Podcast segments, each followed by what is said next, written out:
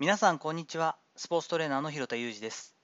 アスリートスポーツ現場でトレーニング指導をしたりスポーツ施設や現場のディレクションをしたりトレーナーの働き方やトレーニングについての情報発信をしたりしています私のメルマガの告知をさせてください。登録していただいてから2週にわたるメルマガセミナー、その後はですね、毎週日曜日夕方5時よりトレーナー業を中心とした専門家の方たちが生き残っていくために必要だと思われる考えであったり、私の気づきを2000文字から3000文字にまとめたメルマガを発信しています。完全無料ですので、興味のある方は概要欄の詳細を見て、ぜひ気に入ったら登録してみてください。本日は強い張りや痛みがあった場合にまず考えるべき、なぜそうなっているかというお話をしていきたいと思います。ちょっとね、私のイメージで言うと治療家というイメージはないと思うんですけれども、鍼灸師でもある私はですね、ハリキューの治療というか施術をすることもあります。急性期の怪我であったりとか肉離れは別としてですね例えば腰痛になってきたんだとか膝が痛んできたんだとか肩が痛いんだってなった時にまあ普通に考えたら腰が痛いって言ったら腰を揉んでほしいとか腰に針をしてくれとかお灸してくれってなると思うんですね。で私自身は経験値がそれほどあるもう本当上級の鍼灸師というわけではないのであの基本的なことしかできないというかですね本当に基本的な施術をすることになるんですがまずですね痛みの出ている幹部にいきなりアプローチをするということはですね本当の意味ではこう急性期の怪我以外ですが専門家の方はほとんどしないはずなので腰痛いんだよっつって腰を揉んでくれるようなところっていうのは、まあ、あの俗に言うこうマッサージとかのその重生師とか鍼灸師とかあんまマッサージ師の資格がなくて、まあ、癒しとかですね、揉みほぐしといったところで、まあ、あの施術の練習をした方たちはそういうふうにするんじゃないかなと思うんですね。その辺は専門家とそれ以外というのにちょっとアプローチは分かれてくるんじゃないかと思います。なぜ専門家のほとんどがですね、直接その痛みが出ている場所にまず触らないかというと、そこに本当の原因があることは少ないからなんですよね。ちょっと今回の話難しいんですけれども、自分のまあアウトプットというかですね、確認というか再確認のためにもちょっと言っていますが、えーと、身体部位の相互依存性という有名な言葉があります。これは運動に関わる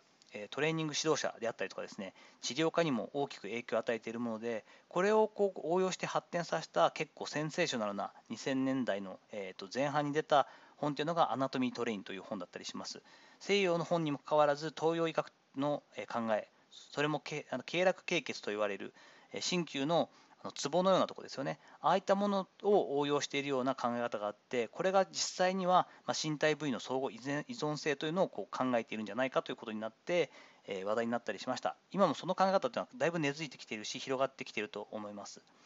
2001年グレイ・クックさんという有名なアメリカの理学療法士ですがこの部位の相互依存性についてこのように話しています。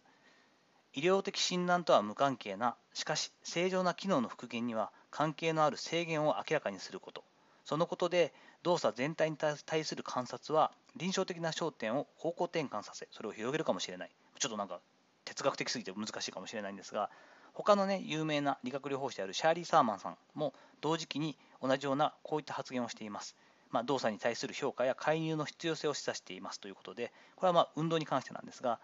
動作パターンのわずかな変化が特定の筋力低下の原因となることは多くある。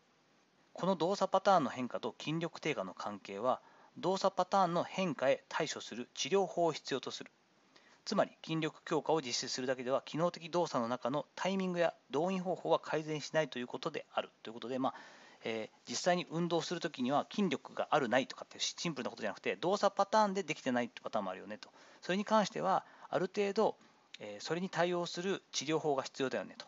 そうしないといくら鍛えてもそこは大事なところってのは動かないよねみたいな話なんですけれどもこういった部分の、まあ、応用系がですね運動に関わる人たちとか治療に関わる人たちでは有名なジョイントバイジョイントセオリーというこういうのがアプローチがあるんですがこの考えの発展系になっていると言えると思います。まあ、この Joint by Joint Approach とかセオリーって言われているものは例えば足首は本当は動くところ股関節は動くところ肩関節は止めるところみたいになっていてで足首は動くところ、動く関節、膝関節は止める、安定させる関節、股関節は動く関節といったようにですね、関節、大きな関節っていうのはこう動くところ、主に。で、主に安定させて止めるところっていうのが交互になってるけど、この基準が崩れると、違うところに負担がかかって痛みが出たり、動き悪くなったりするよねといった話なんですけれども、腰の腰痛があって治療してくれといった話に戻りますが、まず腰痛があった時に、一体どうしてここの部分に痛みを感じたり張りが出てるのだろうかということをまず考えるわけですね。そのために、まあ、問診とかどういう何か普段と違うことがあるのかとか逆に普段のパターンで今アスリートであったら普段よりも何か腰に負担がかかるような動きをしているんじゃないかということも確認しますしその上で全体の動きの確認をしたりするわけですシンプルに言ったら前屈であったり後屈であったり側屈であったり他の部分ですよね。足首の動きがしっかり出ているのか股関節はしっかりと機能しているのか左右差はないか前後差はないか肩はしっかり動いているのか手首の張りはどうだ前腕の張りは極端に強くないか、ね、骨幹筋指の間というのはしっかり動いているのかといったところを細かくチェックしていきます。そして実際に触診をするときに腰の辺りを触ったときにあやっぱり右のこの言ってる腰とかすごくキューって緊張してるねとなってきたときにどこに対してアプローチしていくかっていうのを考えていくという感じですね。実際に腰痛のケースとかでもですね腰に針を打つことも当然ありますが基本的には遠位、えー、頭であったり首であったり、えー、指先とか前腕、えー、上腕、え足周りですね足首周りふくらはぎえー、太ももの外側とかっていうところからまずアプローチしていくことが一般的です。そうすることで実際にそこ自体、その痛みが出てるところ自体を一切触らなくても腰痛が楽になったり、そこの部分の張りが取れてくるということは、これはマジックでも何でもなくて本当に多いことなので、こういった部分が専門家の方は分かっているので、基本的には時間をかけながら、どこに原因があって、その結果、ここに負担がかかってるんじゃないかという感じで、最終的に実際に痛みが出たり、きついところに触っていくということをやっていく。これが一般的な考え方だと思います。さて、いかがだったでしょうか？本日はちょっと専門的な急に話になりましたけれども、まあ、治療家とかですね、え、専門家の方が強い張りや痛みがあったときにまず考えているのは、なんでそうなっているのかということを調べていくこと、そのためには、基本的な考えである身体部位の相互依存性というのをしっかり考えているんだよといった専門家っぽい話をちょっとたまにしてみました。本日の話のご意見やご感想などあれば、レター機能を使ったりコメント欄にお願いいたします。いいねやフォローも引き続きお待ちしております。どうぞよろしくお願いいたします。本日も最後までお聴きいただきありがとうございました。この後も充実した時間をお過ごしください。それではまたお会いしましょう。広田裕二でした。